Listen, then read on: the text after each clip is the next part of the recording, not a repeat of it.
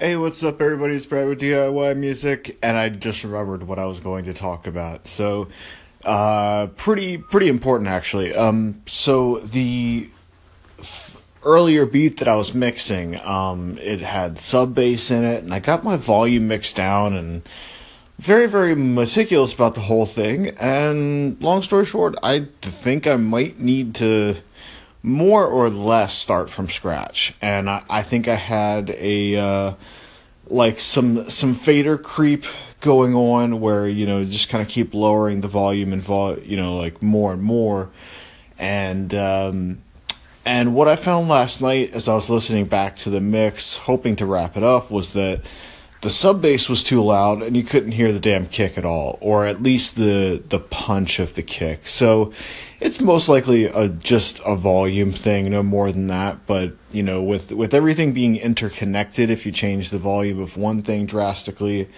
kind of have to change all of it. So i'm thinking what i might actually do i'm not 100% on this because you kind of have to be cautious but at the very least, I think I can pick out a few choice instruments, you know, as as long as I'm kind of have to start the mix over again anyway. Um, giving some additional treatment to to specific instruments, probably staying away from the drums. You know, I might touch up some of the the cymbals and and things of that nature, and just make sure that they're, you know, kind of shining as as best they can.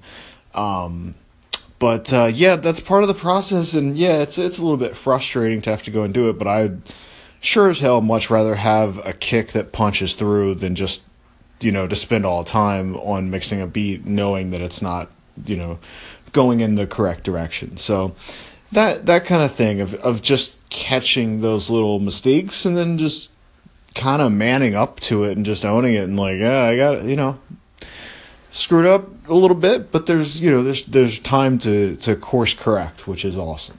Um, and uh, it's it's tough. I, I don't recall how many tracks exactly were on that beat, but um, you know I I think I, I gave so much attention in terms of sonics to the low end and the the kick and bass dynamics and, and all that that I think I got lost in the volume. Um, so uh, and and and also sub bass is something that I'm learning just how to work with in general. Um, you know, it's uh, it's it's a bit new for me.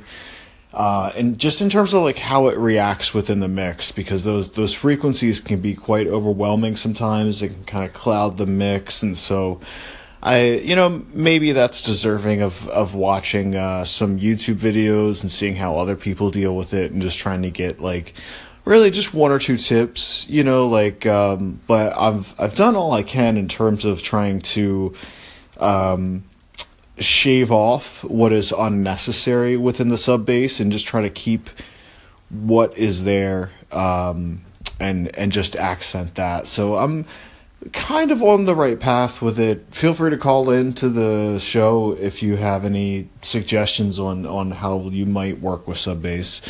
Um, you know, of course, like I, I've got all your standards on there right now. You know, like compression, EQ, etc. Um, but it's just too subby. I don't know. Um, so probably maybe a volume drop. I I don't know. It's it's gonna take some time, but um, what I found last night, I I kind of got uh, like tripped myself up or or just kind of like switched workflows real quick. But what I was doing last night, and this was pretty cool. I've got like three little notebooks.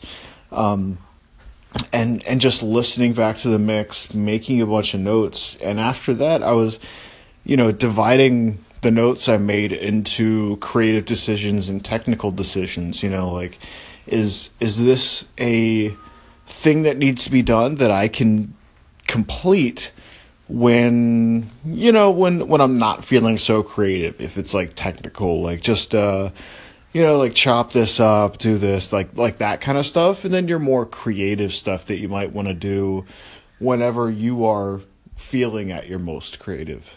Um so hope that helps. Talk to y'all soon